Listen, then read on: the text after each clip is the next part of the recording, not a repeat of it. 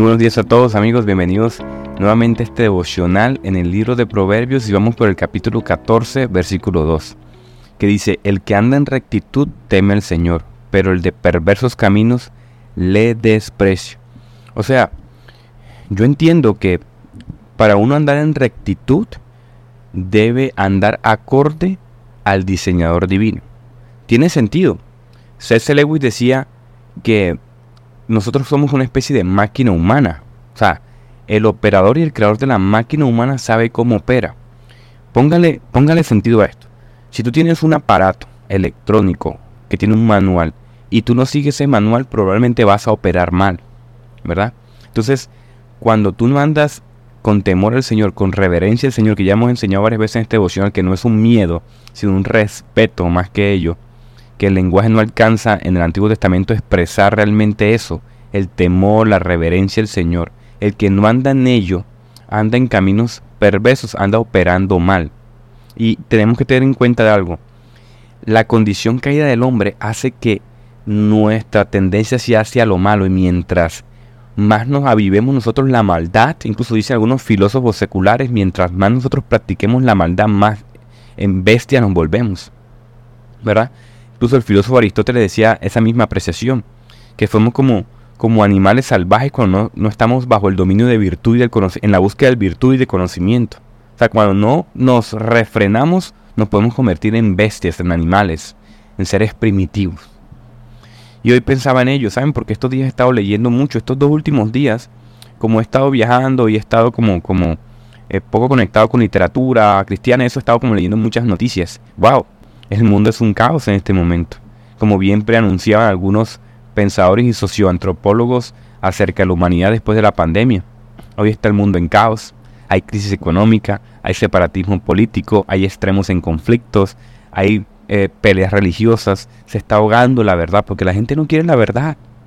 La gente quiere vivir en un mundo para ser felices y van a hacer todo lo posible por buscar esa felicidad, incluso sacrificarla, qué paradójico, ¿verdad?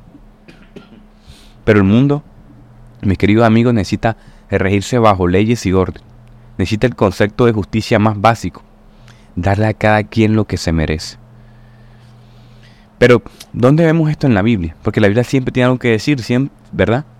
Fíjense que eh, yo recuerdo una vez, hace, hace muchos años, no era muy, no era muy diestro con la palabra de Dios, pero recuerdo muy bien leer Primera de Samuel capítulo 8 en donde el pueblo de Dios estaba siendo liderado por el mismo Dios. Dios los guiaba y les hablaba a través del profeta. Y un día el pueblo dice que ya no quiere, que ya no quiere seguir siendo guiado por, por los profetas ni por Dios, quiere un rey como los demás pueblos. Y, y, Samuel quedó como que, ¿cómo así? Sí, queremos un rey, queremos alguien que nos gobierne y nos represente, pero si usted tiene a Dios, no. Bueno, también había una consecuencia que los hijos de Samuel estaban siendo corrompidos y ellos eran como una especie de jueces. Entonces, cuando Samuel va donde, donde Dios, le dice, Señor, ¿qué hago? Y Dios responde, atiende todas las peticiones que te haga el pueblo. No te han rechazado a ti, sino a mí, pues no quieren que yo reine sobre ellos. Están haciendo contigo lo que han hecho conmigo desde que los saqué de Egipto. Me están dejando para ir y servir a otros dioses.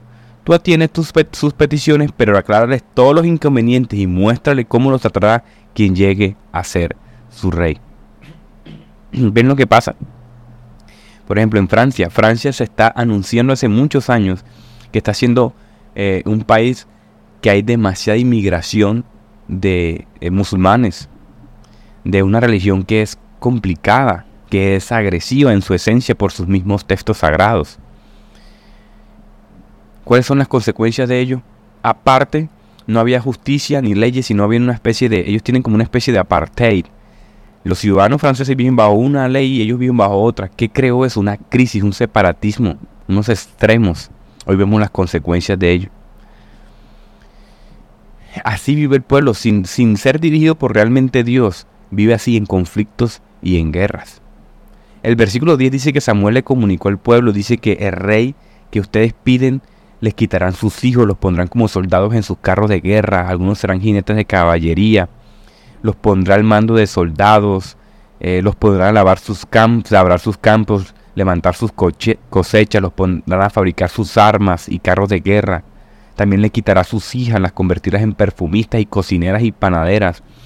Además, además les quitará sus mejores tierras y viñedos y olivares. Les quitará también la décima parte de sus granos. Les quitará y les quitará y les quitará y los pondrá a trabajar. ¿Qué pasa hoy? Y a pesar de la advertencia de Samuel, el pueblo no hizo caso. Se parece mucho a la sociedad contemporánea. La gente no quiere seguir al Señor. Como, como sea el lugar quieren un Salvador. Ya sea una revolución sexual, un colectivo, una comunidad, un mes específico para ellos ser completamente libres. Como de lugar ellos quieren un rey, quieren un ídolo. Y somos nosotros hoy en día. El pueblo decía, seremos como todas las naciones, nuestro rey nos gobernará y será el frente de nosotros y presentará batalla por nosotros. Amigos, sácate de la cabeza que tu jefe, el político de turno, el gobernante de turno, el empresario exitoso de turno, va a ser el que, te vaya a traer paz y felicidad. Olvídate de ello. Lo que realmente llena el corazón del hombre. Y no estoy ofreciendo ni paz ni felicidad con el Señor porque muchas veces es persecución, una vida real. Lo que realmente trae esperanza en medio de todo este caos es la palabra de Dios. El mundo cambia de ídolo todos los días, siempre tratando de suplir a Dios. Porque miren, cuando el hombre no sabe de dónde viene, quién es, busca desesperadamente una identidad. La pone en una religión, en la ciencia, en la filosofía, en la especulación, en un horóscopo, en una idea política, en una ideología. El mundo no entiende que necesita volver a Dios.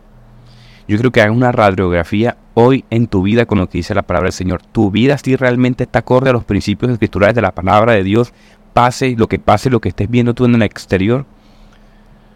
No te tribule tu corazón, sigue la palabra del Señor, sigue los principios bíblicos y tendrás una vida tranquila y en paz. No te afanes. Un afán del hombre cuando está muy cómodo es querer más. Aguanta.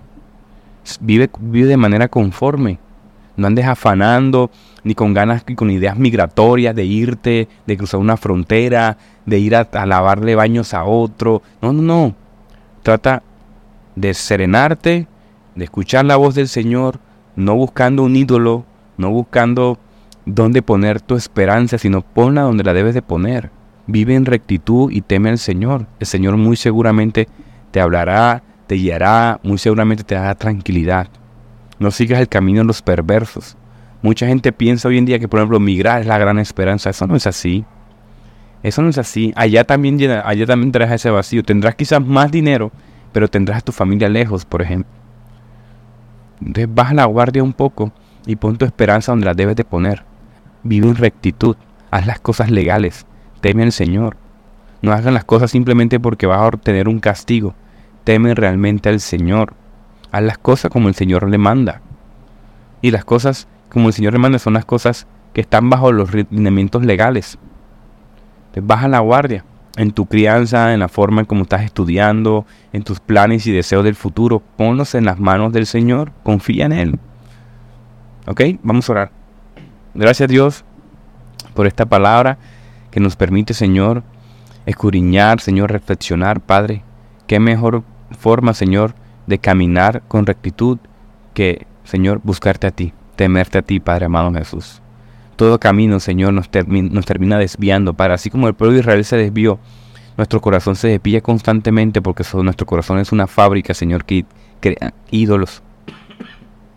Ayúdanos a poner nuestra esperanza primeramente en ti. Ayúdanos a caminar en ti, Señor.